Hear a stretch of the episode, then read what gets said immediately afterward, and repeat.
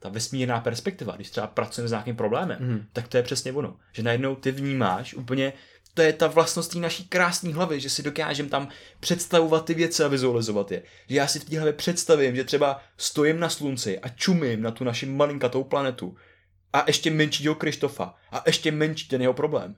Jo, jo, jo. V tom kontextu to ono, celého to vesmíru. Přesně, prostě. Přesně. Tohle to je ten prostě pro mě vesmírný náhled.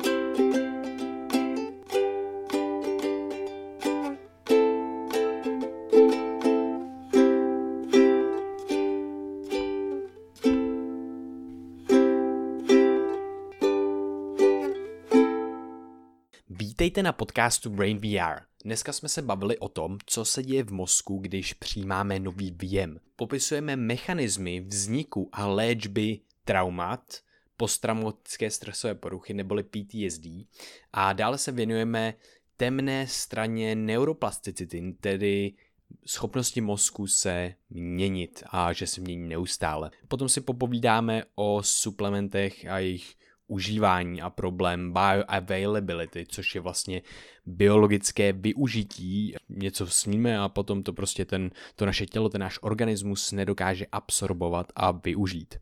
Potom popisujeme Stanfordský experiment. Přemýšlíme o porodu a o tom, jak Stan Grof mluví o prvním traumatu, kterým porod je. Věnujeme se vývoji dítěte a vůbec jeho vnímání světa. Poté se trochu pošleme tím, jak bizární a fascinující to všechno je. Stopáž máte v popisku a na webu brainia tečka org. Užijte si poslech.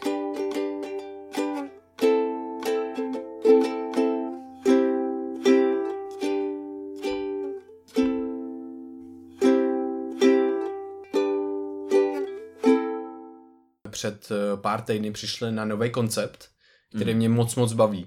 A to je vlastně, co se děje v mozku, když přijímáme nějaký nový věm. A může to být věm a může to být něco i přímo aktivita ta mozková. Takže jak ten, jak to skrz ten mozek vlastně pluje, nebo jak to, jak ta aktivita se chová a jakýma strukturama vlastně prochází. No a my jsme tenhle ten koncept vlastně vymýšleli, když jsme jeli na kemp chladu, dechu a mindfulness. Hmm. Tak v autě jsme se prostě bavili o mozku a klasicky o věcech. Takový náš podcast, protože to je přesně to, co většinou děláme. No a, a bylo to úplně úžasné, protože my jsme se bavili, co se přesně děje v mozku, když teda řekneš, aby si, si představil nějaký zvíře nebo nějaký slovo. Jaký slovo tě napadne, anebo jaký zvíře tě v tuhle chvíli napadne.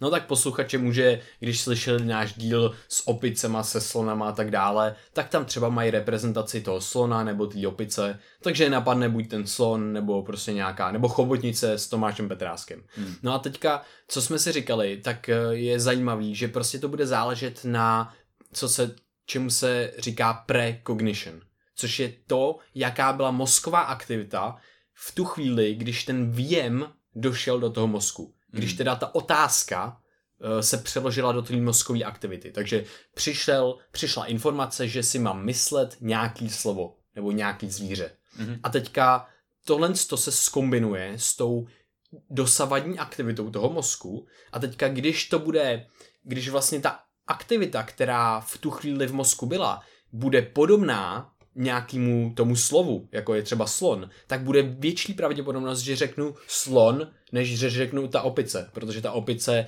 nebude reprezentovaná v té dosavadní mozkové aktivitě.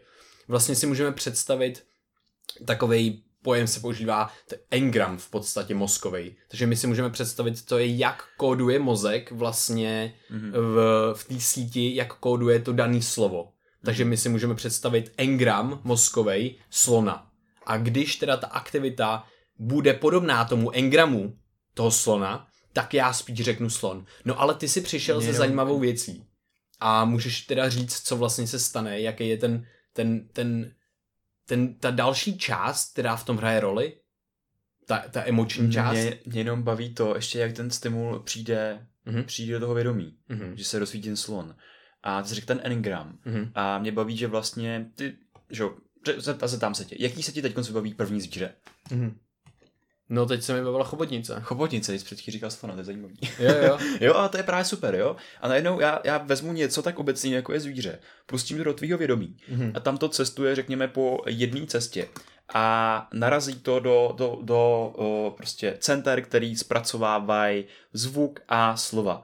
A najednou tak se to jako udeří jako kladívko na, mm. na hřebíček mm. a udeří to jako taková prostě kotva. Mm. Začnou se rozsvěcovat postupně ty body, ano. kde je, u, jakoby, kde je, u, kde je uložený to zvíře. Takže nejdřív to prostě udeří na ten bod s tím zvířetem mm. a pak najednou to zvíře už má nějaký asociace. Takže z toho vede dráha prostě k chobotnici, ke slonovi, mm. uh, k opici mm. a ty máš zrovna teď konc větší pravděpodobnost, větší synchronizaci na té dráze, která vede k té chobotnici nějakým mm. způsobem. Mm. Že se ti rozsvítí ta chobotnice a ta chobotnice ti teď přijde do vědomí. Mm. Proč jsi, proč jsi nevybral toho slona? Nevybral tu opici? Nebo nevybral třeba, já nevím, tučňáka? Mm. To mě na tom hodně fascinuje. Jo, jo, jo. No a to je zajímavé, můžeme říct konkrétní příklad, proč jsem vlastně řekl chobotnici, protože já jsem vlastně na tohle psal Psal, psal článek na tenhle koncept a na konci toho článku je, že já si teďka vlastně mám velice pozitivní konotaci uh, s tou chobotnicí, kterou jsme řešili s Tomášem Petráskem. Mm. No a to mě přivádí k další věci, která ovlivňuje to, co řekneme. A to je právě to, co jsme řešili v tom autě a co, co, co jsem vůbec jako netušil, že se děje. Uh, respektive nikdy jsme o tom jako nepřemýšleli. Ale zjistili jsme, protože jsme četli nějaký studie, že vlastně ta aktivita prochází limbickým systémem, no. což je emoční centrum. A my si to můžeme představit, jako kdyby člověk vešel do baráku a byl na chodbě. A teďka prochází tou chodbou a ta chodba je ten limbický systém. Mm-hmm. On tam musí projít tou chodbou. No a teďka mm-hmm. se určuje, kam on půjde, kam on zahne. A vlastně to už záleží na tý nějaký nějakom emočním koeficientu. Takže když já budu mít slovo prostě kočka a nemám rád kočky, tak, si, tak nebudu si myslet kočku. A budu mít třeba asociovanou chobotnici s nějakýma dobrýma pocitama, když jsme nahrávali podcast, mm-hmm. tak mám větší šanci, že si vzpomenu na tu chobotnici. Mm-hmm.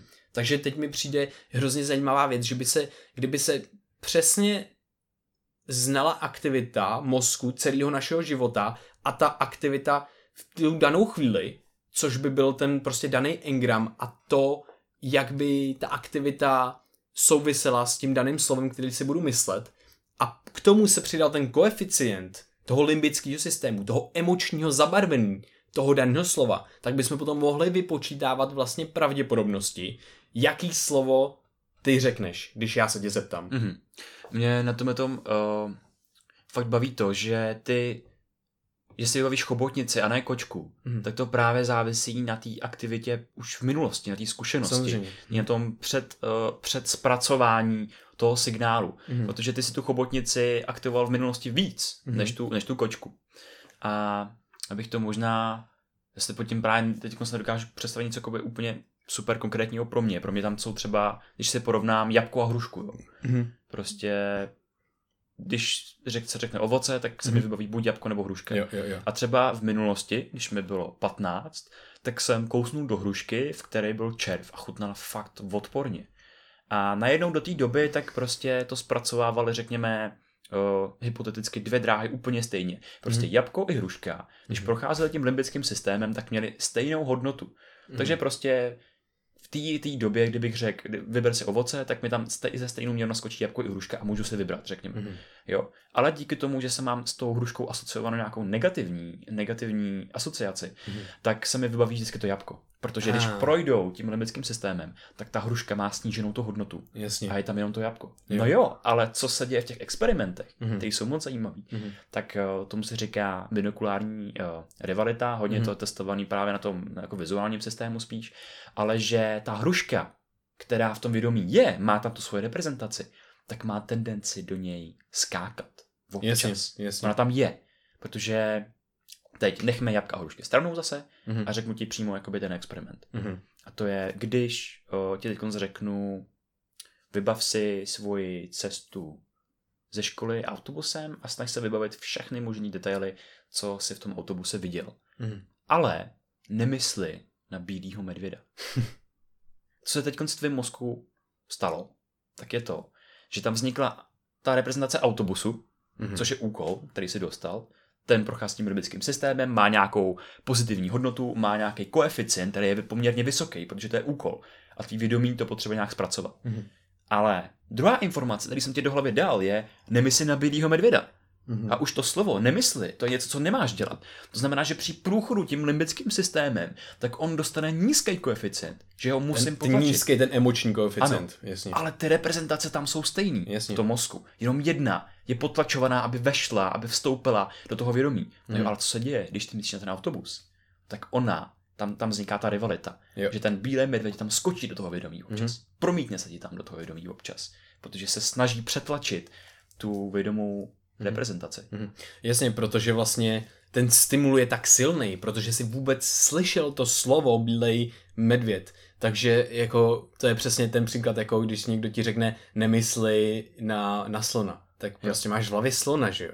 I když se snažíš, tak prostě nějakou chvíli tam ten slon bude a bude tam problikávat, protože si prostě zrovna slyšel slovo slon. Takže tam je velice, velice silná ta reprezentace uh, najednou toho slona, že jo, v tom mozku. Protože tam ta aktivita byla. Takže to je hodně zajímavý. Um, na tohle to bych napojil, když jak se chová aktivita neuronální nějakýho, zase nějakýho vjemu v rámci uh, silného, třeba nějakého stresového vjemu. Nějaký vlastně stresový aktivity a nějakých různých traumat. A vlastně to funguje nějakým jako podobným způsobem. Když si představíme ten mozek, kterým letí ta aktivita, tak my, my když ten stresor v podstatě integrujeme a zvládáme ho zpracovat, tak on půjde do té nové části, části mozku, do té naší lidský, do toho kortexu, prefrontálního kortexu. Mm-hmm. A my tam teda uh, zpracujeme ten věm, který by pro ty naše staré části mozku byl prostě jako ohrožující. Mm-hmm. V podstatě by to mohl být jakýkoliv stresor v moderní společnosti, který ale už nás nezabíjí třeba, jo, mm-hmm, třeba někdo boss v práci, cokoliv. No a najednou on jde do toho prefrontálního kortexu a tam my si řekneme, je, je to boss v práci, já neumírám a jsem živý a zdravý. Víceméně tam dostanu tu perspektivu. Tam si můžeme uvědomit, co se děje, že jo? Jo, tam si přesně uvědomíme, co se vlastně děje. No ale co se ukazuje, že se při těch traumatech a vlastně i symptomů úzkostí a deprese děje, je to, že ta aktivita vlastně právě je potlačovaná a nejde do toho prefrontálního kortexu, ale naopak zahýbá do jiných center emočních, kde cítíme strach a úzkosti, což je třeba amygdala, která je vlastně přeaktivovaná při právě si, při depresích a při úzkostech. No a můžeme si to představit jak tak, že ten mozek se v podstatě nějakým způsobem brání a máme naučený ty dráhy, když je ten, když je ten nějaký velmi silný stresový stimul, aby to nešlo do té nové části mozku a neintegruje se to v tom našem životě a my to nemůžeme si nějak kognitivně zpracovat a jde to do té části mozku, která je spíš podvědomá a dělá nám to tam bordel. Já si to představuju jako kdyby papiňák, který se tam neustále tlakoval a to není dobrý. A my teďka ten mozek učíme z dětství, když prostě jsme prožili nějaký trauma, jako každý prožil nějaký, trau, nějaký malý trauma, tak najednou se ten mozek naučí to posílat do té amygdaly a míň a míň to posílá do toho prefrontálu. No a samozřejmě to není, že by sto procent šel do amygdaly, sto procent jde pro, pro, do prefrontálu, ta aktivita se roz, uteče po celém mozku, ale spíš jde právě do té uh, do té amygdaly, kde potom prostě ten papi nějakou čas může bouchnout a můžeme mít nějaký, nějaký jakoby problémy, který prožíváme i vědomě. Třeba flashbacky. I flashbacky, ale může to být vlastně celkový náš jako stav, kdy v tom podvědomí to může dělat bordel a může to obecně nám snižovat vlastně užívání si života, mm-hmm, a, a potom to někdy právě vyjde až nějakou prostě přímo jako prostě epizodu, mm-hmm, jakoby třeba v rámci P T S D. Jo, mně připadá, že tohle to jsou přesně situace, kdy se v těle adaptuje nějaká obranná reakce. To znamená, že tři, ty v reakci na nějaký stimul, tak přesně bylo to hodně emočně náročný. A, a teď konc, proč je pro tebe vlastně nevýhodný to posrat toho prefrontálu a nespracovat to rovnou, že jo? Mm-hmm. Protože ta situace, když tě třeba, nevím, málem srazil autobus, tak je tak, tak dostal tak vysoký emoční koeficient při průchodu tím limbickým systémem, že by proto mohlo být nevýhodný se to emočně prožít znova, mm-hmm. protože by ti to mohlo zasekat i jako na několik dní a ty by mm-hmm. ses nemohl rozmnožovat, nemohl bys jíst a potřeboval bys hodně velký množství energie na to zpracování mm-hmm. a to mozek nemá rád, protože má rád přesně jakoby to fungování jako low energy a tak, takže šetří tu mm-hmm. energii. Takže to přesně odkloní tu aktivitu mm-hmm. někam, aby si ten prefrontal nebyl schopný uvědomit všechny ty emoce, které tam hmm. se točí v tom papiňáku. No a to odklonění, tak ty zas, jak já, tak nějak jako hypotetizuju, tohle hmm. to nemám jako načtený, i když vlastně jsou na to studie na tělo, a to je jedno.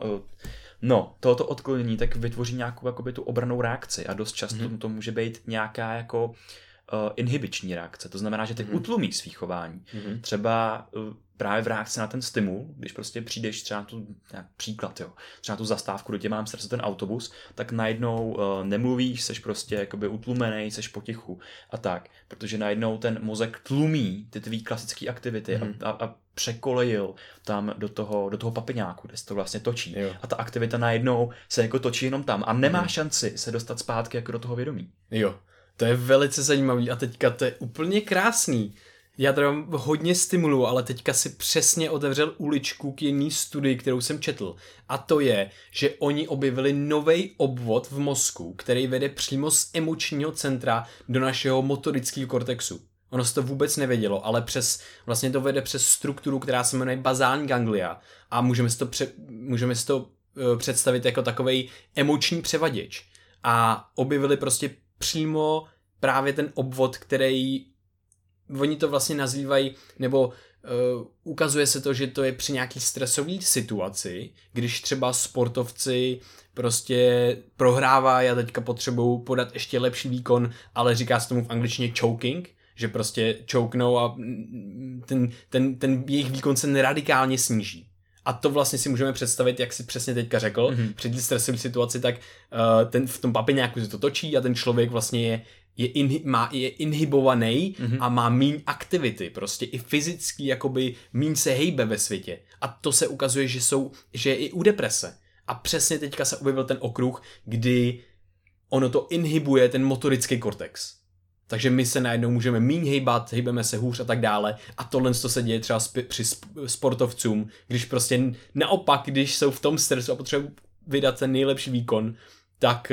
Uh, to dost často nefunguje, musí to mít v hlavě hodně, hodně dobře nastaven tak, aby se to povedlo. Mm. Jenom to je skvělý, co teď zmiňuješ, protože svaly a trauma, my už jsme v našem podcastu jednou částečně tak nějak nakousli, ale mm. je moc zajímavý, že jak se v tom traumatu, tak jak mozek vnímá ty stimuly, tak to tělo je v nějakém kontextu, v nějakém svalovém kontextu. Mm. Jak jsme říkali, jak se ten, řekněme, stres nebo trauma ukládá do těch svalů, tak oni, ta inhibice se projevuje i na nich, že jo? Jo. Protože přesně, teď, teď si načetnu ten krásný mechanismus a to je ta projekce z uh, emočního mozku do bazální ganglí, který uh, vlastně zahajujou pohyb. Mm-hmm. Tím, jak promítáte do motorického kortexu, tak jsou základním centrem pro jakoukoliv, jakýkoliv úmysl, který mm-hmm. já vykonám. A právě mm-hmm. jejich inhibice tak potlačuje jakoby i ty svalové projevy.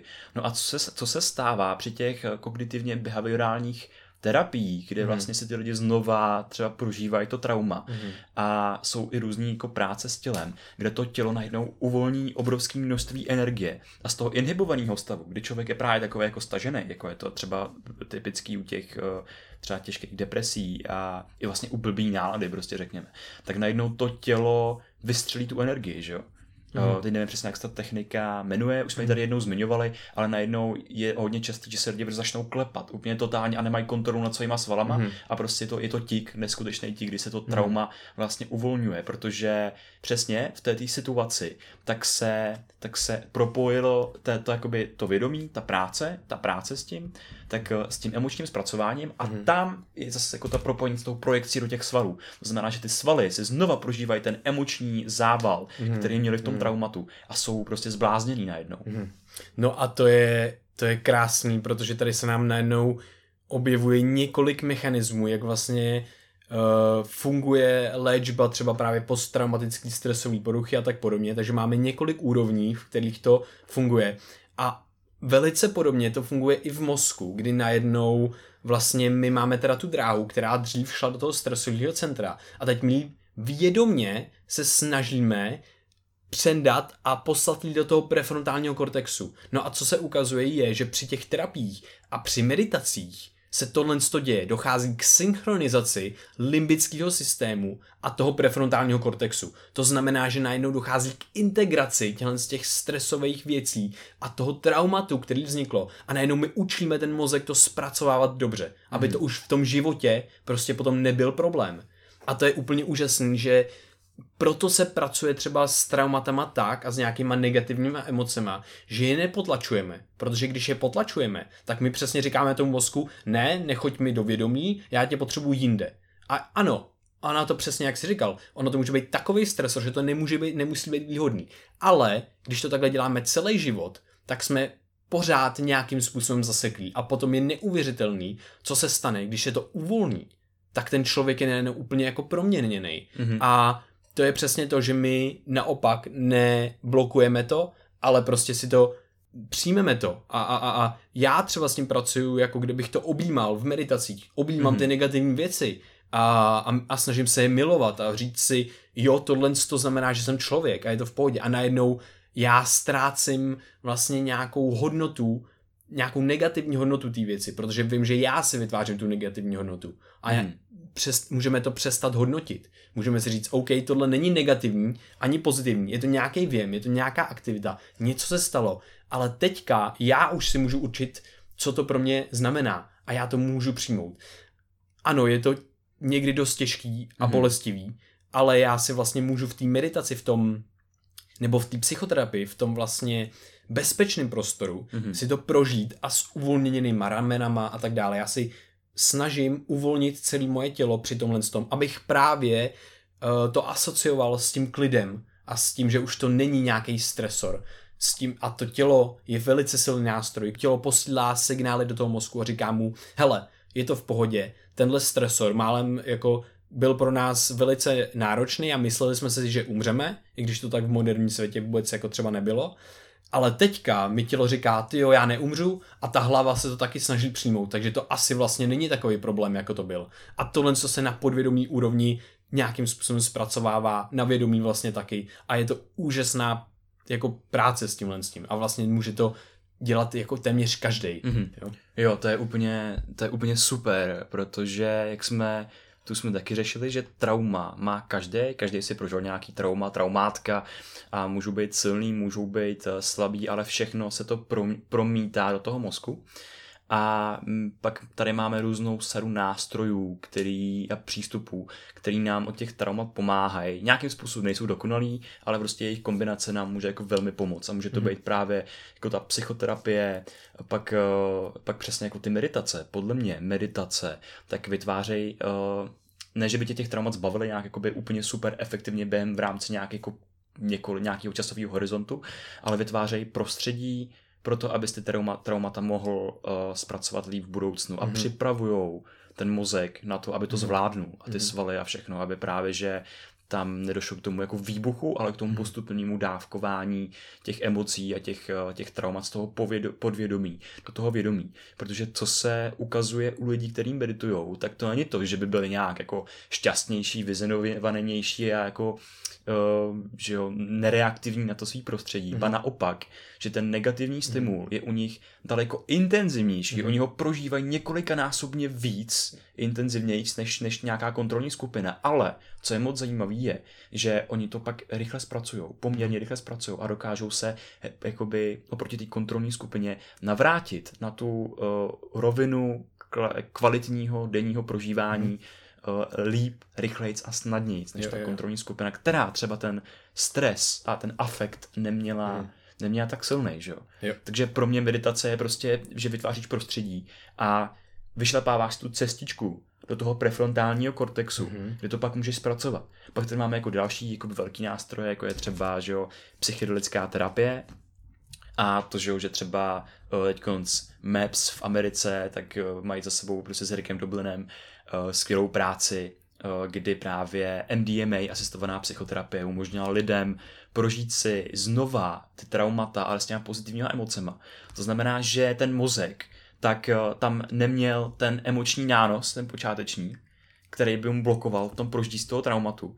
Ale díky tomu, že s tou, s tou, tam byly ty dva vstupy a jeden ten bylo to trauma a pak ta M D M A, která vytvořila ty pocity lásky, radosti a takhle. To znamená, že tohle dohromady tak fungovalo jako klíč do toho frontálního loloku, kde to prostě mohlo hmm. přejít a zpracovat se ta zkušenost. Hmm. Takže člověk už tam, jsem tam netočil ten papiňák a ne na těch obranných reakcích. Hmm. Jo, přesně tak, to je přesně mechanismus fungování právě M D M A a je to velice silný nástroj a to je jako jeden vlastně z důvodů, proč jsem tolik chtěl M D M A, M D M A jako zkusit taky a tak. Myslím si, že mi to taky dost vlastně hmm. pomohlo paradoxně tomu, co mi to způsobilo. Každopádně já bych se chtěl vrátit k té studii, o které jsi mluvil. To byla, to je velice zajímavá studie, kdy přesně se ukazovalo dvou skupinám, právě meditátorům a skupině kontrolní, velice nějaký stresový jako obrázky a takhle. A přesně tam bylo... Byla to ten... nějaká autonehoda, myslím. Jo, jo, jo. A, a jakože takový jako drastický až. Uhum. A přesně se ukazovalo, že tě, tý kontrolní skupině se to drželo vlastně velice dlouho, nějaký mm. ten stresor. To je nějaký stav. Chronický stres, že? Jo, jo, jo. Že se nedokázali vrátit zpátky. Přesně tak. A u, tý, u těch meditátorů, ano, prošli to intenzivněji, ale vrátili se zpátky daleko rychlejší. Mm. A mě to vlastně připomíná tu úžasnou, tady to je vlastně úplně úžasná vlastnost, protože v dnešní společnosti se nám děje to, že se dostáváme do toho chronického stresu, který je velice, velice nevýhodný pro nás. V evoluci to bylo přesně tak, jako u těch meditátorů. My jsme měli intenzivní stresor, ale pak jsme si oddechli, protože jsme buď umřeli, anebo jsme utekli od té šelmy. A bylo to v pohodě. A najednou se tohle z toho prostě neděje. Takže a, a, a ta, ta meditace mi přijde takovej jako dost ultimátní nástroj na tohle z toho, protože my ano, my můžeme, vlastně ano, veškerým zpracováváním těch emocí a tak podobně, těch traumat, tak my se učíme dlouhodobě to zpracovávat v podstatě líp. Už podvědomě líp. Mm. No ale... Ta meditace dělá tohle taky velice efektivně a to není, je to zajímavé v tom, že nám to dá ten benefit jako vlastně na velice dlouhou dobu, kdy my už potom nemusíme vynakládat tolik energie na zpracovávání každého stresoru, ale ten stresor se zpracuje sám. Už mm-hmm. to je přirozený, už nemusíme přemýšlet nad tím, a teď to musím poslat do prefrontálního mm-hmm. kortexu, musím nad tím přemýšlet a integrovat to. Efektivita toho mozku. Přesně, ono se to začne dít samo. Mm-hmm.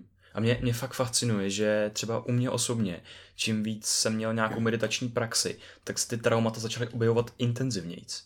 Normálně hmm. jsem se začal zvědomovat ty traumata. Aha. A prostě až po nějaký přípravě, tak najednou, jak jsem už se trošičku vyznal v nějaký práci s vlastníma myšlenkama, s vlastním prostorem, tak se mi tam zjevovaly ty traumata, ale... Já jsem je začal prostě jako zpracovávat a měl jsem takovou jako intenzivní, intenzivní část roku, kdy prostě mi tam skákala jedna věc za druhou a já jsem prostě tak jako, jako přesně mlátil plácačku jak bouchy prostě a, a byl to úplně jakoby boží pocit a to mi připadá, prostě ta meditace je skvělá příprava na jakoukoliv náročnou činnost, protože jak jsme řešili psychedelika a takhle, tak pro mě to byl fakt velký šok, psychedelická zkušenost, hmm. prostě první, to prostě druhá vlastně, to jsem, to jsem, prostě bylo to nějak, zjevily se mi tam nějaký věci, které jsem hodně nečekal ah. a bylo to prostě, mě to, mě to trošku jakoby vymá, vymázlo ksicht o beton, řekněme. Aha, okay. A tohle se nemusí dít, nemusí to být takhle drsným způsobem. To vůbec. A prostě... Třeba uh, může to eliminovat i přítomnost nějakého kvalitního sitra, odborného prostředí, kontextu prostě jako psychoterapeuta a takhle, hmm. ale ta příprava předtím může být právě ta meditace, kdy ty se s tím naučíš pracovat a pak přesně je to příprava pro to zjevení toho traumatu, hmm. kde, který když už přijde, tak OK. Teď už tady prostě toto jsem trénoval celou tu dobu a teď vím, jak s tím tím stresorem hmm. nějak naložit a dokážu to nějak zpracovávat v té mysli a nezblázním se z toho. Mm-hmm. Protože ty traumata, když se jakoby vyjeví do toho vědomí, mm-hmm. tak to prostě najednou se tam přehodí jako výhybky v tom mm-hmm. mozku, který zůstanou prostě jako otevřený ty kanály. Mm-hmm. Ty tam prostě jako jezdíš, jo. Mm-hmm. A ty se toho nezbavíš prostě pár dní. Jo. Třeba. A je to fakt náročný. No já vlastně k tomhle z tomu, tak já jsem měl velice, velice pozitivní a příjemný zážitky vlastně na...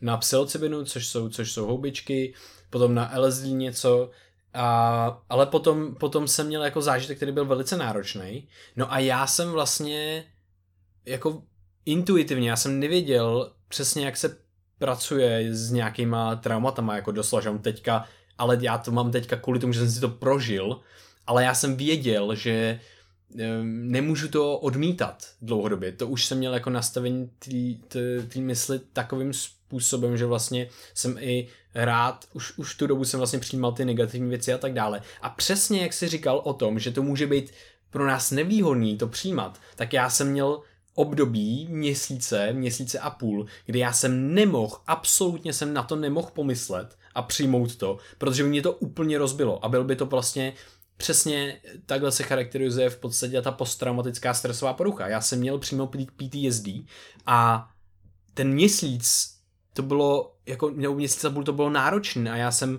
se snažil tam jako nakouknout a nějak to s tím pracovat, ale bylo to tak bolestivý, tak strašně mě to e, rozbilo i na, na dny, že to nešlo. Ale hmm. potom, potom měsíci a půl a tak dále, tak jsem na to v těch meditacích hlavně, tak jsem nakoukával víc a víc a mohl jsem se o tom bavit trošku otevřenější, jako víc a najednou jsem to začal zpracovávat a já jsem najednou začal ten papiňák upouštět a postupně, pomalu, trvalo to nějakou dlouhou dobu. Ono to nebylo tak, že se mi to nějak projekovalo do toho života hodně, protože jsem ta práce s tím byla jako dost efektivní, si myslím, a docela jsem to dobře zvládnul.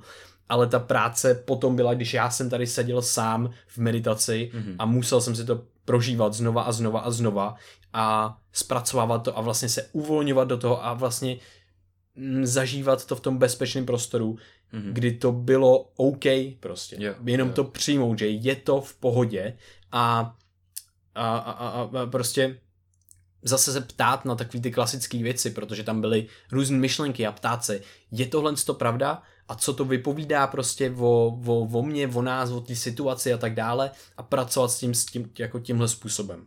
Mm-hmm. Uh, to mi připadá zajímavý, že když máš nějaký trauma, který je v tom podvědomí a pak se ti zjeví při nějaký třeba takové jakoby příležitosti, to beru jako z jiného mm-hmm. soudku teď, jo, jo, jo. tak uh, ti pak může vzniknout ještě jako větší trauma. Jo. Větší posttraumatická stresová porucha. Je to v tom vědomí, ty s tím můžeš pracovat, ale právě když zase nevíš jak, tak to může rozbít jakoby na více úrovních. Mm-hmm. A třeba pro mě v tomhle tom bylo hodně důležitý taky jako meditace. Mm-hmm. Tam jsem si mohl uvědomit, co se mi v té hlavě vůbec děje, proč jednám na, na základě nějakých vzorců, proč, proč, proč mi ta, ta hlava generuje tyhle ty vůbec myšlenky. Ale druhá věc je uh, to nějak konstruktivně řešit se svým prostředím, s tím okolím. Mm-hmm. Třeba já jsem měl možnost to řešit, že jako prostě ve dvou jako spolu, mm-hmm. ale uh, i třeba proto bych chtěl začít chodit k nějakým jako psychoterapeutovi, mm-hmm. protože vím, že ty traumátka se tvoří neustále a mm-hmm. já prostě přesně jakoby upouštět ten papiňák taky potřebuju. Mm-hmm. Ale v tomhletom je prostě nejvýhodnější ta vazba jakoby ten, řekněme, klient psychoterapeut, mm-hmm. protože je tam nějaká odborná pomoc a on přesně ví, jak se k tobě chovat a jak upouštět ten papiňák, tak aby mm-hmm. tě nerozbil, že jo? Mm-hmm. A prostě, aby to, to bylo dobrý. Takže, takže kombinace meditace, aby jsme měli větší kognitivní prostor, kde s tím pracovat a té psychoterapie, mm-hmm. aby jsme upouštěli efektivně ten papiňák, mm-hmm. tak jako moc, moc uh, důležitý. Mm-hmm. A třeba, na, jakoby napadá, no... Já si jenom k tomuhle z tomu... Je, uh... Asi až budu mít peníze, tak samozřejmě je skvělý mít nějakýho pravidelný, nějaký návštěvy psychoterapie, mm-hmm. protože si myslím, že uh, pořád to má už daleko menší stigmu nějakou, ale já myslím, že každý by měl chodit psychoterapeutovi, mm-hmm. protože každý jsme prošli dětství a ka- každý žije... Trauma. Ka- přesně. A každý žije v tomhle světě. Uh-huh. Jako jsme lidi.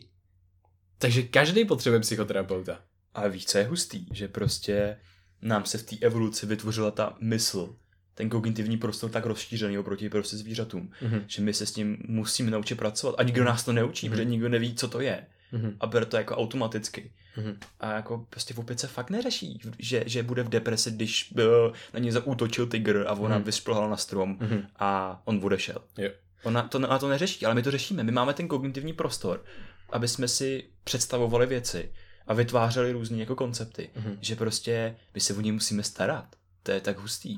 Musíme se o něj hodně, hodně starat. No. A mě to přivádí k tomu, co jsi řekl, že ty, když máš nějaký vlastně trauma, a tak s tou psychedelickou zkušeností můžeš ještě víc traumatizovat. Mm-hmm. A to je něco, co se vlastně Uh, mohli bychom to nazvat jako temnou stranou neuroplasticity. Yeah. Protože vlastně při tom psychedelickém zážitku je, ta, je ten mozek hyperplastický, takže cokoliv, co se stane vlastně uh, jako nějakého stresového, tak se tam velice jednoduše a efektivnějš ukládá. Takže nejenom, že my jsme vždycky mluvili v tom pozitivním kontextu o neuroplasticitě, protože nám to přináší ty skvělé věci, jako je lepší učení a lepší prostě soustředění a takovéhle věci. No jenomže, když se líp učíme a líp soustředíme a přijde nám nějaký super stressful event, nějaká super stresová událost, tak my se líp naučíme a líp se budeme soustředit i na ní.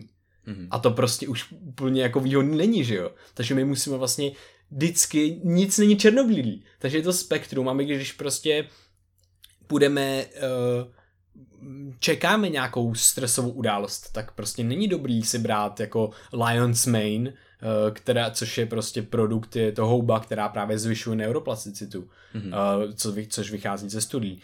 Ale je to dobrý si tu, ten Lion's Mane dát třeba, když se učím na státnice, nebo a vím, že nebudu stresovat ještě brutálně moc, jakože to není třeba blízko těm státnicím, a nebo když prostě jsem s Krištofem někde a řešíme nějaký nový koncepty a přemýšlíme a bavíme se o nových věcech a čteme studie, tak v tomhle já vím, že ten stresový event e, asi nepřijde a bude to velice výhodný pro mě, mm. ten si navýšit trošku nějakým způsobem tu neuroplasticitu. Jo. Já jenom v tomhle to vnímám ohromně důležitý dávat si pauzy od těch suplementů mm. a prostě přesně jako od, od všech, který berem.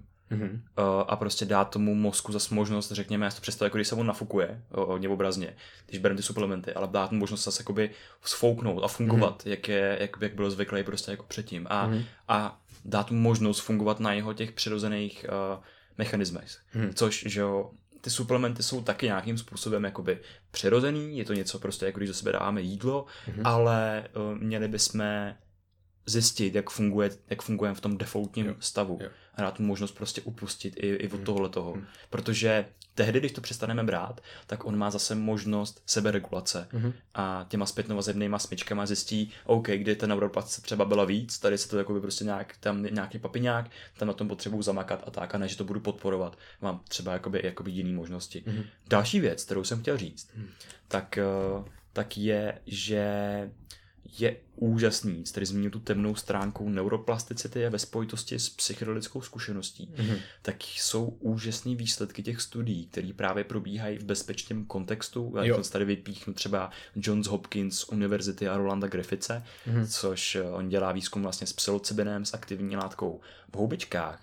A ty lidi, kteří po absolvování té terapie, tak právě byly tam minimální prožitky jako bad tripů, mm-hmm.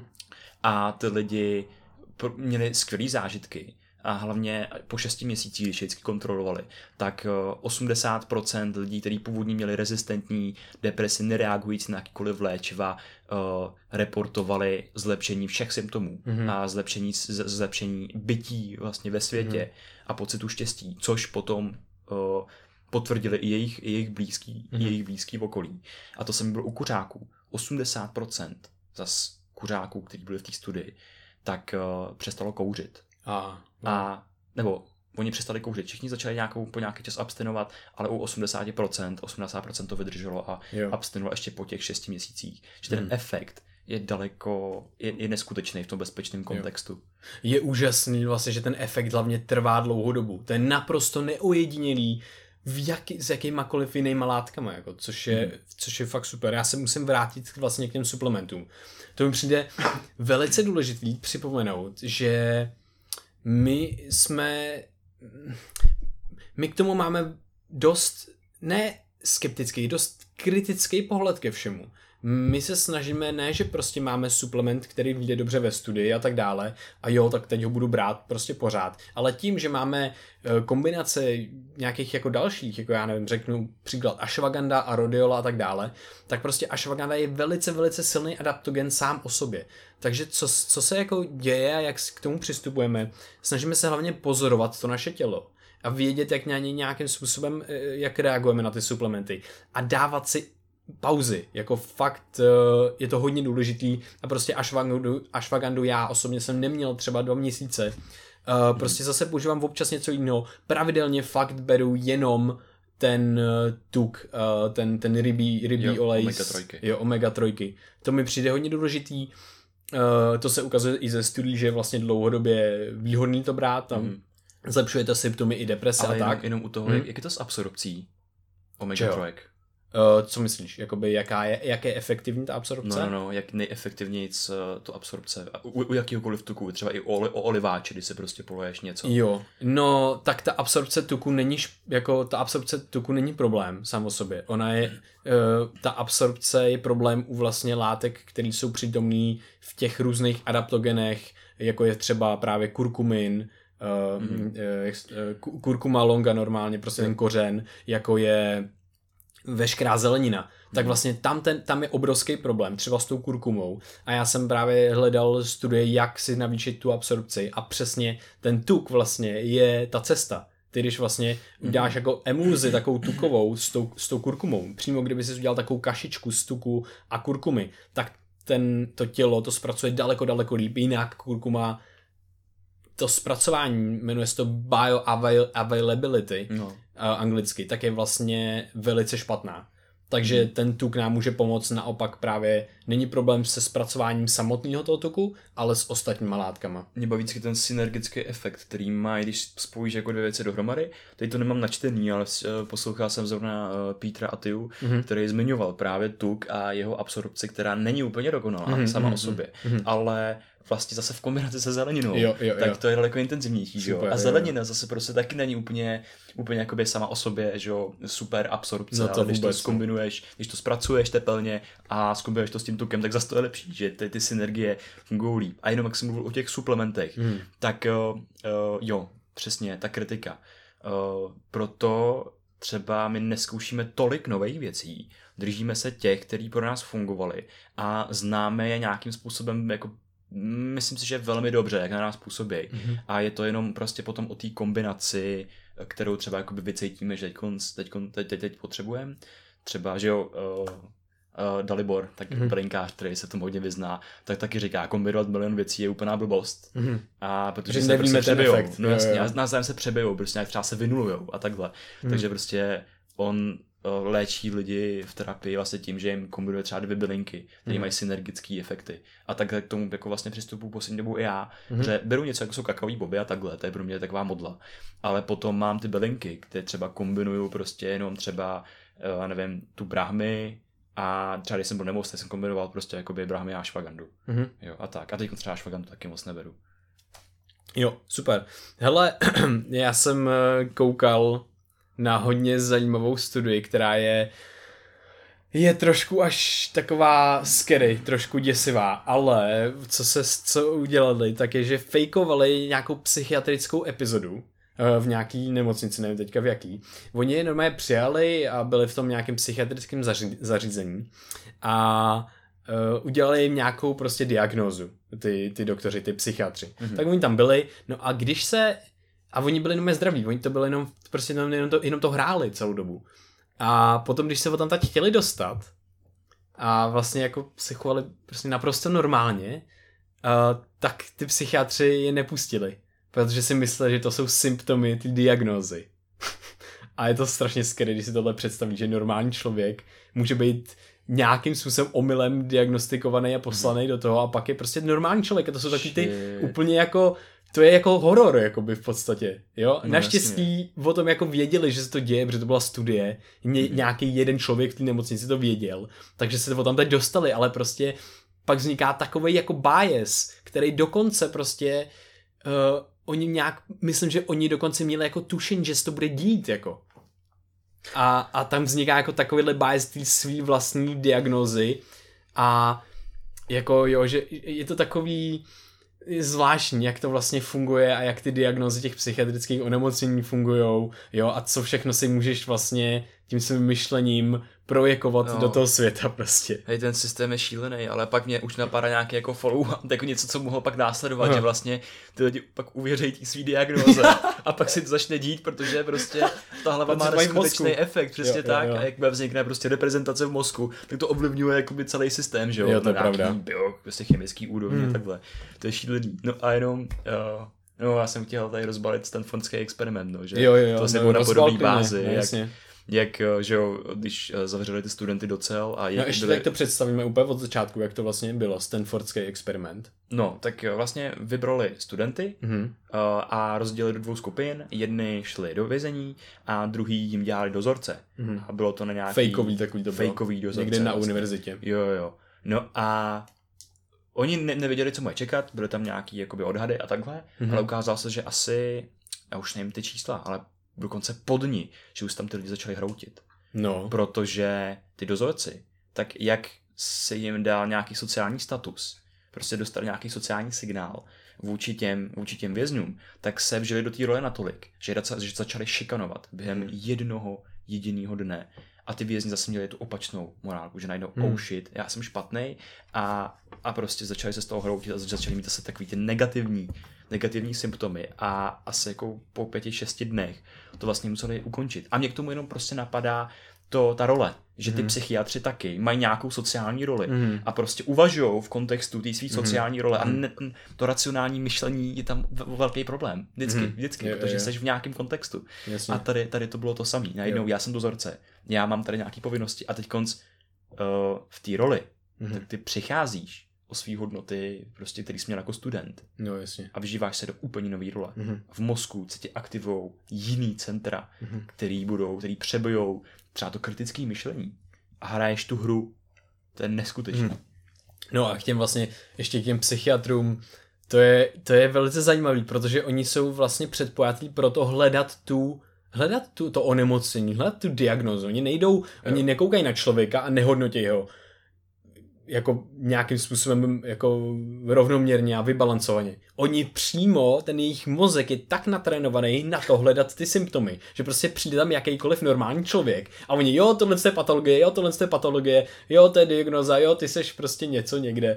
A je to váj, no. No to je, to je na tom úplně nejvíc vtipný, protože ty jsi řekl normální člověk, mm. ale každý normální člověk má nějakou patologii, no, že jo? Přesně tak, protože přesně tak. my třeba ve vědě se teď hodně řeší problém uh, O C D, úzkosti, deprese, uh, různý a jako, a, jako mm, derivace v tom chování.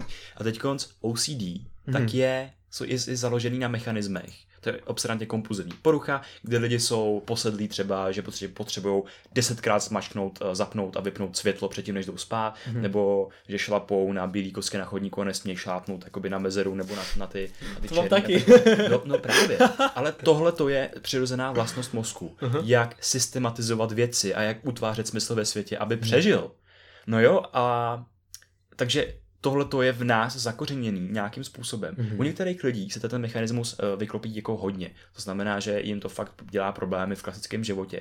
Ale jinak každý jsme O C D. Já mm-hmm. dělám to, že jdu po ulici, po chodníku. A nejenom, že chod, jakoby musím šlapat na ty bílý čtverečky na chodníku, ale já podvědomě a dělám to pořád a pracuju s tím. Já překračuju poznávačky aut, které jsou zaparkované v řadě. Ah, ale já, já to dělám furt a já jsem poznávačky a kola. Normálně jako obkročuju to prostě nějak jakoby úplně a je to crazy, je to hrozně crazy ne. A, a když jsem to zapomenu, tak jsem šťastný člověk, protože mě to otravuje tu mysl a prostě mm. když jdu po chodníku, tak já nemyslím na nic jiného, myslím na tohleto, yeah, yeah, ale yeah. to je to, že my jsme každý O C D a každý máme nějaký uh, jako patologie, mm. řekněme, to znamená, že když přijdeš před toho psychiatra, tak on ti udělá diagnózu. No jasně, a to je super, jako to ukazuje na tu na tu jako strašně silnou vlastnost toho mozku, který se neustále snaží vytvořit nějaký smysl a nějaký řád v tom světě a yes. zjednodušit si to. A prostě si potřebuješ udělat ty kolonky, ty a rozdělit ten svět na nějaký buňky prostě, uh-huh. kde se můžeš pohybovat. Protože ty si najednou z toho vytvoříš buněk, buňka auta a ty najednou chodíš v prostoru toho auta a teďka překráčíš ten prostor mezi nima, že jo? A teďka fakt pro ten mozek je to jako vytvořená nová struktura a není to to kontinuum, který je, který je vlastně strašně komplexní a složitý pro ten náš mozek. Teďka byla někde jsem poslouchal nebo četl, jak vlastně je nepřirozený, jak o tom se často bavíme, jak je nepřirozený a těžký pro ten mozek vnímat ty spektra prostě těch věcí, mm-hmm. že fakt neustále se snaží všechno dělat černobílý. Mm-hmm. A tím, jak si, já jsem si dneska vzpomněl, byl jsem v posilovně a prostě teďka jsem si vzpomněl, že dělám úplně to stejný, jak máš různě stroje a různě prostě končej ty, ty, ty stroje a tak dále a ta lavice a tak, tak já přesně šlapu ne tam, kde, ne tam, kde končí, ne na to rozhraní, ale přesně tak, abych se vešel do těch, do té výplně, jakoby. Takže si vytvářím takové buňky přesně tam, jako. A že když končí ta lavice, tak já přesně šlapu. A kámo, já to tam dělám pořád, prostě. Já to cvičím. Mě naskakuje úplně husí kůže, jakoby. To je crazy. To je šílený. Teď jsem si to uvědomil, že jsem to dělal celý, celou tu hodinu, jak tam chodíš a prostě koukám na zem a chodím tam jak idiot, prostě. Kdyby mě někdo pozoroval, tak říká, tyme, proč chodí jak dement, tyme. Takže je hrozně jako vtipný. Je, je, to mě baví, no. Hej, ale je hrozně vtipný, nebo, no to není vtipný, ale zajímavý, jak uh, ta meditace a třeba jako i ty psychedelika, tak ta, mm-hmm. jak tam ta aktivita prostě trošku se jako přehoupne v tom mozku, jo, jo, jo. tak ty, ty jako škatulky dokáže uh, trošku jako rozsypat mm-hmm. vlastně a najednou ono to tak jako splývá dohromady všechno, to ale pravda. Zároveň ta vlastnost toho mozku utvářet smysl, tam pořád je, jo. To znamená, že v tom chaosu, který se tam objeví, mm-hmm. já si vědomí představuji jako nějaký jeviště mm-hmm. a což takový divák prostě toho, co se na tom jevišti děje, mm-hmm. uh, to jeviště odděluje prostě to vědomí od toho podvědomí, řekněme. A, a prostě to je jako ten divák, i když tam bude úplně chaotický prostě nával informací, uh, aut, pocitů, emocí, všeho možného, tak ty stejně budeš jako ten divák. Takže i když to nemá žádný smysl, tak ty z toho budeš ten smysl vytahovat. Jasně, co je pro jasně, tebe užitečný, jasně. co pro tebe možná bude užitečný zítra, protože jsi tak fungoval nejenom třeba dvacet tři let, ale uh, několik milionů let. Jo, jo, jo, jo, jo. Je to, je to, tohle je šilně zajímavý, jak ty najednou vidíš v tom, v tom, v tý rozbitý nebo nějaký změněný, v ně, změněném stavu vědomí, kdy najednou ty objekty se různě roz, třeba rozplývají a tak dále a ty najednou v tom vidíš prostě nějaký majský znaky a, a, a písmo a prostě úplně vymyšlený obličej a tak a ty prostě hledáš v tom neustále smysl, respektive tvoje podvědomí, tvůj mozek. A to je jako hodně, hodně zajímavý. No. Jo, jenom k tomu tomu. To jsme mm-hmm. se bavili nedávno mm-hmm. a to je tak jako hodně zajímavý. Mm-hmm. Jak uh, některé ty psychedelické zkušenosti, mm-hmm. tak uh, to je šílený, že když si, si něco někde přečteš, co se dostane do tvýho vědomí, ah, ano, tak ty ano. to můžeš pak prožít na té psychedelické zkušenosti a může vzniknout confirmation bias. No ne, ne, to tak je. Vždycky vznikne, jakoby to, co ty přijmeš předtím, to, co ty přijmeš za celý svůj život, tak ty si můžeš potom projekovat do té své zkušenosti. A když ti někdo jako Grof řekne, že budeš chodit do fází uh, toho, že se rodíš Aha. a tak dále, tak ty můžeš cítit něco podobného v té zkušenosti, ale jako třeba bys to, ne, jako, nebo dost často bys to necítil, kdybys vůbec o tom nevěděl. Já jsem si říkal, proč mi toto nikdy nestalo, že jo, jakoby ten Grof, ale když si prostě přečteš třeba celou tu knížku. Protože jsi to moc jako neřešil. No jasně, že? no no právě. Já se toho bojím teďka. Já, já taky, já taky. Ale právě. Ale... jako, protože ten, ten mozek je tak silný, že si jako jo. tohle to neustále dělá a vlastně ta, ta, ta zkušenost je vážně jenom projekce hmm. naší mysli jako do všeho. A to mě fascinuje, že když si přečteš celou tu knížku, která, kde, kde jsou do detailů představeny jakoby ty věci. Grof je genius, by the way, jakoby hmm. fakt jako žeruho. A tak. Ale všechno se ti uloží do té hlavy. A hmm. když se zkombinuješ s tou neuroplasticitou, s tou nekonečnou pamětí, kterou hmm. máme, tak pak si vezmeš něco, co ti přesně jakoby dokáže zintenzivnit tvý vnitřní rozpoložení hmm. a stavy a zpřístupnit uh, takový paměťový stopy, který hmm. se dlouho v tom vědomí neměl. Tak přesně ty si můžeš prožít svůj vlastní porod. A hmm. je to jenom vlastně to, je to vygenerovaný tvým mozkem. Mm-hmm. Stejně jako se dokážeš představit neutronovou hvězdu, mm-hmm. protože se o ní zajímal někdy v minulosti a víš, jak tam do sebe prostě narážejí uh, ty různý atomy a takhle. Mm-hmm. A nikdy si neviděl, že jo? Mm-hmm. Tak stejně tak se dokážeš vygenerovat ten pocit, jo, jo, jo. jakoby zosobnění té zkušenosti. To mě neskutečně fascinuje. Mm-hmm. Ale v návaznosti, tak ono je jedno, co je pravda, nebo jestli, jestli je pravda nebo ne, mm-hmm. ale jestli je užitečný. Protože mm-hmm. i když do toho vědomí vložíš ten priming na to, že si prožij svůj vlastní porod, tak prostě se v tom třeba něco naučíš. Jak, jak může... mozek v tom, jo, tak uh, potom v tom každodenním životě po jakoby nějaký patřiční integraci, ty to jsi schopnej využít. Protože já nevím, si představím, že prostě nějak se jako narodíš a teď přijdeš do toho světla a prostě vážíš si života. Teď mm-hmm. si dostat ten dar toho života, mm-hmm. že jo? A najednou prostě oh shit. A a najednou, když si vybavíš tu, tu zkušenost při nějaký stresové situaci, tak najednou, já jsem se narodil, já jsem živej a ty se stal, ty jsi, se stal tím prožitkem mm-hmm. toho vznikání, že jo, jo, jo. A jenom, oh my god. To je epický oh win. My god. Prostě jsem vyhrál, to je konec. Jako, přesně. Co chceš víc, tyjo. A to je tak hustý, protože my jsme tady na té planetě a všichni jsme tady vyhráli. Aha. Všichni, kdo tady to poslouchají, tak je to win. Epic win a konec, to je všechno. Jaká, jsme? Je, jaká je druhá možnost tohletoho scénáře? Právě. Nebejt. Jo no. A bejt je vždycky lepší, než nebejt. Jo no, no, no. Třeba, uh, nevíme, nevíme, jasně, že jo. Nevíme, no. no, no. Ale, ale, ale... ale právě, že jsme, že to můžeme prožívat a pro mě je to v tom každý momentu ta kultivace toho, že wow, já jsem a to je všechno, jakoby já nepotřebuji nic jiného, já už jsem vyhrál, tady je konec už, jakoby tady není už co dál mít, tady máš jenom tu svoji každodenní zkušenost a jenom si uvědomovat to kouzlo v každý, každém tom momentu. To je pro mě tak brutální a tak strašně silný a nejsilnější jsou ty momenty, kdy ne, že já si to já si to přemýšlím o tom a chci si tak cítit a myslet si to a blablabla, ale ty momenty, kdy naopak to přijde samo a já si tak cítím, vnitřně cítím vděčnost za to, že jenom existuju a že mám lidi kolem sebe, jaký mám a můžu je obejmout, prostě je to brutálně dobrý a je to úplně jako, že ah, jako nic jiného nepotřebuju, that's it. A víš, co přijde hustý? Třeba prostě potom, co to jde spát, tak upadáš do nějakého stavu prostě nevědomí, mm. kde fungují jenom nějaké části tvýho mozku mm. a prostě nedokážeš prožívat život, řekněme. Mm. A když ráno vstaneš, tak se vyhrál, protože se probudil. Yes. Ten tvůj yes. mozek nějakým způsobem dokázal znova aktivovat neurony, které jsou zodpovědný za vědomí. Mm. A prostě přiveď tě zpátky do toho světa, kde můžeš dělat věci a bavit se s lidma a dělat úplný hovna. Můžeš dělat, co chceš, můžeš právě. Úplně, co chceš, a je to skvělý, že jo. Hele, prosím tě, já se musím vrátit k tomuhle ještě, k tomu porodu, protože pro mě to je jako zajímavá věc, protože on právě Grof říká, že to je to první jako trauma, který mm-hmm. vlastně prožíváme. No a já si myslím, že částečně má pravdu, protože mm-hmm. my jsme to, jako faktem je, že jsme to prožili. No jasně. Prostě. Takže nějakým způsobem, jak jsme říkali, že se to ukládá všechno do toho mozku, tak nějakým způsobem to tam třeba jako v tom našem organismu je uložený. Mm-hmm. Takže jako věřím tomu, že je možný vlastně nějakým způsobem to uvolnit a tak dále. Ale zase si myslím, že je dost toho indukovaný v naší vlastní mysli. Že ta mysl je tak silná, že dost často to přebije. Aha. Ale zase si nemyslím, že ne, že by na tom nic nebylo, ale může na tom něco být, Aha. ale třeba ne tolik, jak si myslíme a takhle.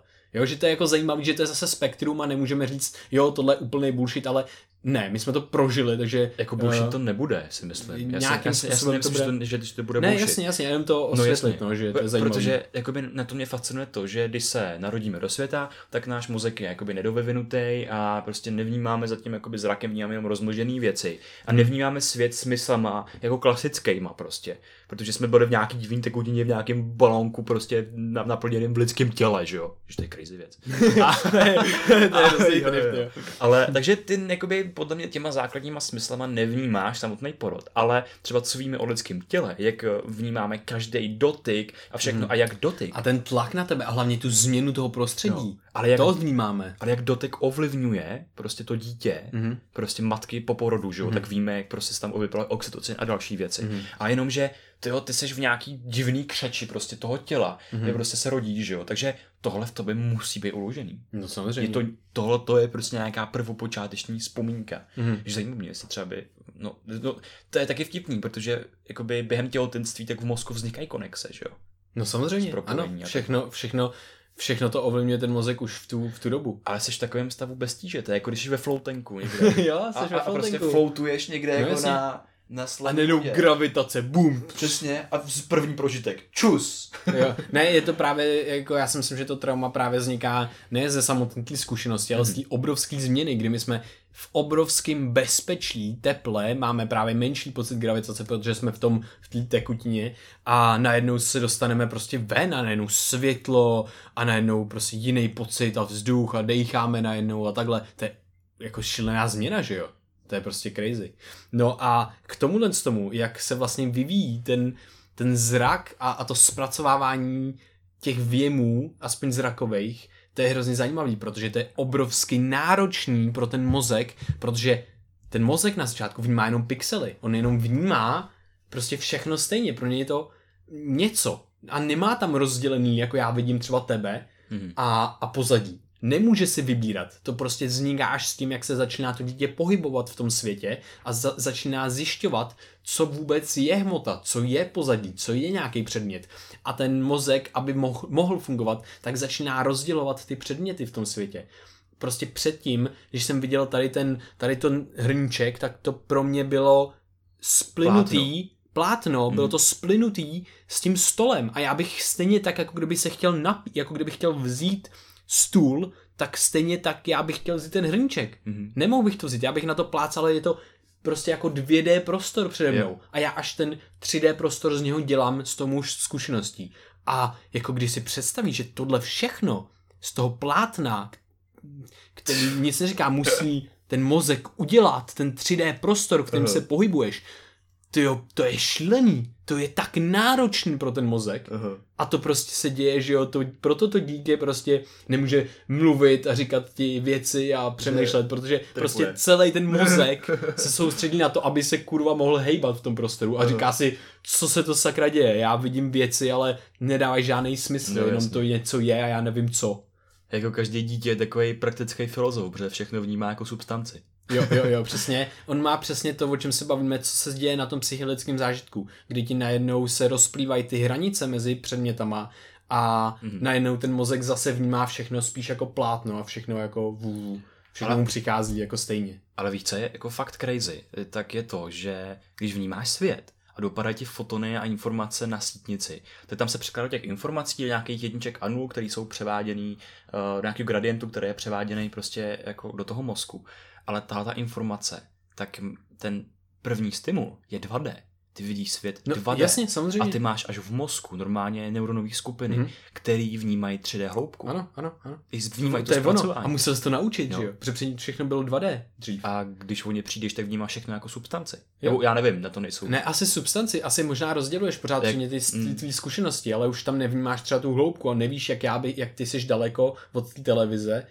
A jenom je to prostě dí, jako divný. A, ale já mám pocit, že se to občas někdy stane při meditaci, aha. kdy já se vlastně soustředím na jedno místo a snažím se vnímat všechno okolo v podstatě a najednou všechno jako splývá a já vnímám celý ten prostor a je to takový jako zajímavá zkušenost, je to taková. Myslím, že ty to provádíš jo, při té vedené meditaci, jo, jo, při čili meditaci, jo, tak podobnou věc děláš a mě to indukuje právě tenhle ten stav. Jo. A je to zajímavý stav. Jo, to je přesně to, co mě na tom nejvíc fascinuje, proto jo, to dělám. Jo, jo, jo, že to je najednou aha. takový všechno, jo, to je super. A, a to je, že jsi jako v takovém tom kognitivním prostoru, kde prostě přesně tam jako přestávají být ty jména pro ty věci a máš jenom ten pocit a prostě všechno ti to jako splývá do toho krásného, jakoby, uh, tvůj mozek to podvědomě furt hodnotí, že jo, samozřejmě, hmm. ale prostě pro tebe to je nějaký jakoby celý rámec, kterým existuješ momentálně hmm. a to mě na tom jako hodně fascinuje, no. To je takový to jako ne... Um, nepojmenovávání věcí. No jasně, no jasně. No, mně připadá, že já nevím, jak ten pocit jako popsat, ale všechno, protože ty vlastně koukáš na jeden bod a ty najednou nemáš to ostatní okolo, nemáš jako předměty. Já to mám právě, mi to vzniká z toho, jako kdyby to plátno a najednou já mám všechno stejně a nemám tam ty rozdíly. Protože ani já se ani nemůžu soustředit. Já to vnímám tou, tou tím periferním jo. viděním v podstatě. A tak... to je skvělý, protože ah, jakoby, mě by zajímalo, jak by to fungovalo toto v mozku, protože máme tři zrakové systémy a ten jeden z nich je právě periferní. Mm-hmm. A ten jeden je, který se fokusuje a rozpoznává předměty, řekněme. Mm-hmm. A teď když, jestli, jestli fakt dokážeš věnovat větší pozorností neuronální reprezentaci, mm-hmm. která uh, je to periferní vidění, vidění mm-hmm. takže najednou nemáš tendenci rozlišovat ty předměty mm-hmm. a třeba utlumíš ty neurony pro ten fokus, mm-hmm. tak třeba na, to, na základě tohoto vzniká ten prožitek. Já si myslím, že je to velice pravděpodobný, aha. protože si jako víme, že máme tyhle ty tři systémy a vlastně si neumím představit jako jiný mechanismus toho, jak by to mohlo být. Že? Jo. Mě ještě fascinuje, co při té meditaci děláme, mm-hmm. tak je to, že uh, si srovnávám ten prostor v hlavě, když máš zavřený oči. Okay. A vznikají tam ty myšlenky a ta mm. prostě vnitřní geneze pocitů a prožitku a prostě někdo, kdo je vizuální jako já, tak se tam může prostě fakt stavět jako palác prostě v té mm. hlavě, řekněme, mm. z těch myšlenek. A někdo, kdo je pocitový jako ty, tak zase tam prostě má úplně jako jiný vledy, do kterých já nemám vůbec přístup, že? Mm. Nevím, jaký to je. A, a když, když přesně Tam jako to já to vnímám, ten prostor za očima. To tam je ten prožitek toho mýho vědomí. Mm-hmm. To je ty mý vědomí zkušenosti, že mám pocit, jako kdybych byl někde za očima, mezi ušima. A když otevřu oči, tak vnímám jako svět okolo sebe, že to je něco jako vnějšího. Ale přitom, to je tak hustý, protože všechny ty věmy padají na mý smyslový orgány a vznikají zase uvnitř té hlavy. Jasně. Úplně stejně jako ty myšlenky. Jo, jo, jo. A dokonce, podle těch jakoby nejnovějších studií zabývajících se vědomím, tak se tam generujou uh, se zpožděním jedné třetiny sekundy. A dřív se tam nevygenerujou. To je nemožné, aby přešlo. Samozřejmě, samozřejmě. To je neskutečný. Je to neskutečný.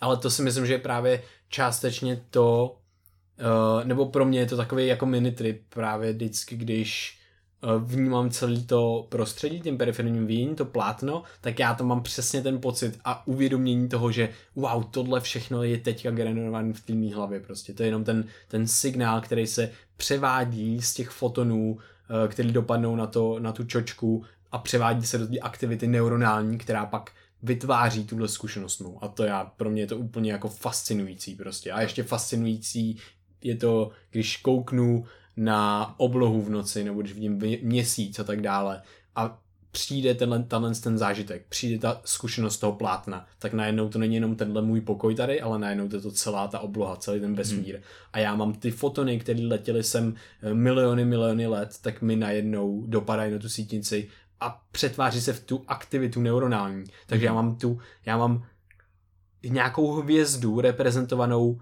neuronální aktivitou v mozku, která mi ten mozek zároveň mění. Takže já mám fyzickou reprezentaci hvězdy v mém mozku. I love it. Hej, ale to jsou prostě tripy tohleto. Je to, je to trip, je to crazy. Je, je to skvělý a mě to prostě tak moc baví. Hej, takže, prostě či, tak? Těko čím víc, tak jak se zabýváme prostě vědou a podobně, tak tím jsem z toho, tím jsem z toho víc unešený. Jak, jak, jak, jak znáš ten systém, jak funguje, tak je to úplně neskutečný. A třeba uh, my se můžeme zdát, že prostě jsme občas takový jako lítací, protože mluvíme o tom hodně, o té vděčnosti a je to super, já to miluju úplně, mm-hmm. prostě být vděčný za věci mm-hmm. a, a to propojeno s tím prostředím, s tím okolím, mm-hmm. s těmi dalšíma lidma, se nám mm-hmm. synchronizují mozky a prostě propojeno se stromem, protože on produkuje ten kyslík a já ho dejchám a takovýhle věci, tak to je prostě, má to až nějaký jako spirituální přesah, mm-hmm. ale když se bavíme o vědomí a o mozku, tak prostě stejně máme ty základy toho vědomí v tom mozku. No. To, no, no ale to je jedna věc, ale to je jedna věc, ale to se vůbec nevylučuje s tím ostatním. No jasně. P- pro mě právě ty, tyhle ty věci, jak říkáš, lítací, prostě ta vděčnost a, a, a to, co cítíme a to, jak se to překládá různě a tak prostě pro mě to je, ano, je to pro mě spiritualita a je pro mě právě spiritualita to, co jsem popsal. Aha. Je pro, ta, ta fascinace tím, že ten mozek má filtry, který rozdělujou ten svět a tak dále. A ten svět není rozdělený. Není. Ten svět je spektrum, kompaktní spektrum a mezi náma je hmota, je, jsou ty, ty elementární částice, které tvoří nás a pro mě to je to vědění o té vědě mm-hmm. je přesně to, co tvoří tu, nes, tu, tu fascinaci tím. Protože to najednou zjišťuješ, jak moc my jsme v iluzi, Která na, kterou naše hlava vytváří. A to není nic špatného, dobrýho, ani nic vůvů, ani nic takového. Aha. To je jenom to, že máme prostě vytvořenou nějakým způsobem zkušenost a teďka neodpovídá třeba realitě v, a je těžký si uvědomit to, že jsme v tomhle vesmíru, který je jo. pro nás prakticky nekonečný a prostě to ta přemýšlení o tom, jak moc pro nás je nepředstavitelný číslo nad, já nevím, tisíc, dva tisíce, tři tisíce, sto tisíc a jenom přemýšlet o číslech a že tyhle si čísla se pohybujou ve vesmíru a všude kolem nás, jako molekuly, buňky a tak yeah. dále, tak je prostě trip, jako to je, to je úplně mindblowing, pro mě to je n- n- tak neskutečný, že já vždycky, vždycky v každém momentu se můžu zastavit, rozlínout se kolem a říct si, tohle je bizár. A je to brutální bizár. Takhle. Bum a lusknutím prstu se z mý zkušenosti stane trip, protože já se kouknu kolem a najednou vidím všechny ty souvislosti. Jo. A, a je to pro mě, já brečím prostě, protože je to Wow, jako... já, a já to neumím vyjádřit, na to nejsou slova a jestli pro někoho je tohle divný nebo něco, tak to jsou velice silný pocity, který pak já cítím ve mně, já je Aha. nemůžu popsat, to jsou prostě úplně jako takový to, to existenční, vděčnostní, že brečím z těch momentů prostě. Jo, je to neskutečný, že jo, a Sam Harris to mm-hmm. popisuje jako nenáboženskou spiritualitu. Jo, to je přesně. Já, já, já to fakt miluju, protože já jako fakt, když si porovnám prostě některý jo, třeba prožitky té psychedelické zkušenosti a to, co zažívám v těch, těch momentech, tak je to srovnatelný. Je, je to jak, určitě, to je, je to srovnatelný. A jak jsem mluvil o tom vesmíru, že jo. To jo, hele, čtyři elementární prvky mm-hmm. našeho těla mm-hmm. jsou vodík, mm-hmm. kyslík, uhlík a dusík. Mm-hmm. Čtyři elementární prvky tvořící vesmír, jakoukoliv hvězdu a takhle, mm-hmm. jsou vodík, mm-hmm. kyslík, dusík a uhlík. Mm-hmm. Ty jsi vesmír. No samozřejmě. To je tak hustý. Je, je to, je to, a je to, že logicky, že se staneme, že budeme složeni z těch těch nejčastějších prvků toho vesmíru, ale Přesně to nám tak. jenom, to je jenom další úroveň toho uvědomění toho, to naše rozdělení od toho, protože nevidíme v tom městě, nevidíme ty hvězdy. A už míň a míň se ptáme vlastně, co to znamená no. pro nás a tak dále. A, a, a ten, ah. ten naše místo v tom vesmíru. Hmm. Uh, tak to je další uvědomění, že prostě my jsme výsledkem toho. Jako my jsme úplnou naprostou součástí toho. A bez tebe, bez nás, bez jakýhokoliv člověka by tenhle vesmír nebyl tenhle vesmír. Přesně ty tak. tvoříš tenhle vesmír. Ty seš ta změna, kterou tvoříš v tomhle vesmíru a prostě jakkoliv jsme malí a cokoliv, co se děje, tak jedna molekula, která se změní, by změnila celý ten vesmír. Prostě by to nebyl tenhle vesmír. Byl to jiný vesmír. Jo. A přesně to seš ty. Takže ty ovlivňuješ všechno. Jo. Byl by to jiný vesmír, kdyby na tom na té ulici, kde jde deset tisíc lidí, ten jeden člověk nešel. Přesně tak. Je prostě to naprosto jiný vesmír. Každý člověk do toho systému, ať už společenského, kulturního nebo celo prostě nebo fyzikálního, prostě. fyzikálního systému, celovesmírného, tak zapadá a má tady svoji roli, že jasně, jasně. A mě na tom fakt fascinuje, když se třeba bavíme o věcech z nějaký jako tý, když tomu říkáme ta vesmírná perspektiva, když třeba pracujeme s nějakým problémem, mm. tak to je přesně ono, že najednou ty vnímáš úplně, to je ta vlastnost té naší krásné hlavy, že si dokážem tam představovat ty věci a vizualizovat je. Že já si v té hlavě představím, že třeba stojím na slunci a čumím na tu naši malinkatou planetu. A ještě menšího Krištofa. A ještě menší ten jeho problém. Jo, jo, jo. V tom kontextu to ono, celého to vesmíru. Přesně, prostě. Přesně. Tohle to je ten prostě pro mě vesmírný náhled, kde mm-hmm. najednou oh shit, já si jakoby v té hlavě představím ten kontext, v kterém fungují planety a vesmír a mm-hmm. galaxie, jak je to mm-hmm. úplně titěrný. Přesně, když si představíš ty čísla a jenom oh my god, jo, já, já tohle všechno můžu narvat do svý hlavy a zabývat se tím. A můžu číst sci-fi prostě a fyzikální teorie, jak tohoto funguje. Oh my god! Yeah. A pak prostě najednou v porovnání jako s tímhle, najednou si představíš ten svůj problém. A teďka si představíš ten svůj problém a teďka okolo proletí ten Saturn. A ty úplně, a OK, tak nic, to je whatever. Jakoby. Jo jo, ej, to, to je úplně skutečný. Hej, jo. Takovej hack třeba prostě jenom úplně napadá praktický případ, příklad, jak mm. toto využít je jenom, máme sociální sítě a všechno a začít sledovat prostě třeba Unique Cosmos nebo nějaký tyhle ty stránky nebo třeba NASA. Na Instagramu, NASA, cokoliv, nebo Neil deGrasse Tyson. Přesně tak, a nebo uh, u nás ten, že jo, uh, Lukačevič. Jo, jo, jo. Jan Lukačevič. Jan, Jan Lukačevič, jasně, tak ten tam zdí taky úplně super, jo, jo, jo. super obrázky a prostě jenom, když právě jedem na těch sociálních sítích, dáme tendence furt srovnávat a takhle, mm. a je tam obrázek, ty krásný nějaký hvězdy, kterou někdo vyfotil, mm. tak oh shit, já se u toho vždycky zastavím a mám jeden z těch momentů, jo, jo, občas, jo, jo, jo. Je super. Je to skvělý. A pak prostě mám i tendenci více koukat na to nebe. Mm, jo. A, a mně totiž jako přijde, že v tomhle tom je to poznání krásný, protože to poznání vychází z něčeho. To po, poznání vždycky vychází z nějakého něčeho, co se tady děje vlastně. A teďka, když ty poznáváš věci, tak ty zjišťuješ, co se děje a teďka tě to obklopuje vlastně v každém momentu. A to je kouzlo. To je prostě kouzelný. Jo. Takže já bych se dneska rád rozloučil s váma tímhle kouzelným momentem. My jsme došli až do nějakého úplného kouzla života a logiky a vnímání a lidské zkušenosti. Ale co tady zase rozplýváme neskutečně. Jo, jo. Takže no, tohle pro nás bylo... A i takovou moc mají slova, to je hustý. Jo, jo. A my jsme vůbec nevěděli, že to dneska mm, dojde tam, kam to došlo. A je to pro nás velice i důležitý, protože to není každý den, kdy můžeme, kdy máme možnost rozebrat něco takového a, a sdílet vlastně ty naše pocity a sdílet ty slova, které jsou tak těžko popsatelný, nebo ty pocity, které jsou tak těžko popsatelné slovama a sdílet to vůbec sami se sebou, protože mm. prostě to není každý den, hej čo Krištofe, jak jsi vděčný a co cítíš s vesmírem a s životem a co ti to dává, jo. Že děláš vědu nebo že si čteš věci. Třeba dneska se cítím úplně na hovno, chci to řešit. Jo, jo, jo.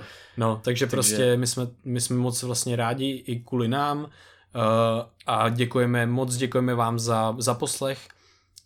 Um, a jestli, nás, jestli vás tohle bavilo, jestli to chcete sdílet s někým, můžete nám, nás podpořit uh, a to je, že to budete sdílet se svou sociální bublinou, mm. který to třeba může taky pomoct. Chodí nám najednou zprávy, že to byl třeba impuls, nějaký ten podcast, co slyšeli, že to byl impuls k tomu jako začít něco udělat, nebo že udělat něco s tou svou zkušeností, která právě třeba v nějakém ohledu nebyla úplně tak mm. výhodná a to pro nás je úplně, my se úplně jako roztečeme vždycky, protože jsme to vůbec mm. nečekali a najednou to někomu jako vážně třeba dokázalo, mohlo pomoct, tak je mm. to pro nás úplně úžasný. Takže moc děkujeme za poslech, moc děkujeme za veškerý sdílení a, a zprávy a... a zprávy a tak. A...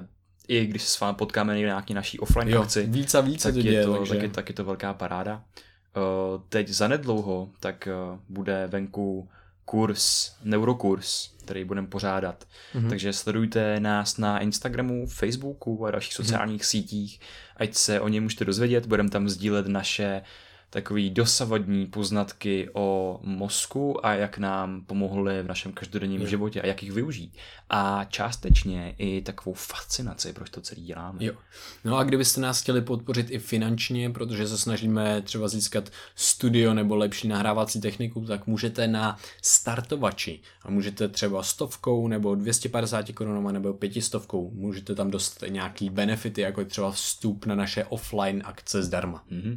A tímto bychom chtěli ještě poděkovat našim současným startovačům. Moc si toho vážíme a, a hrozně toho využijeme. Jo, díky moc. Díky moc, vážíme si toho. Jo.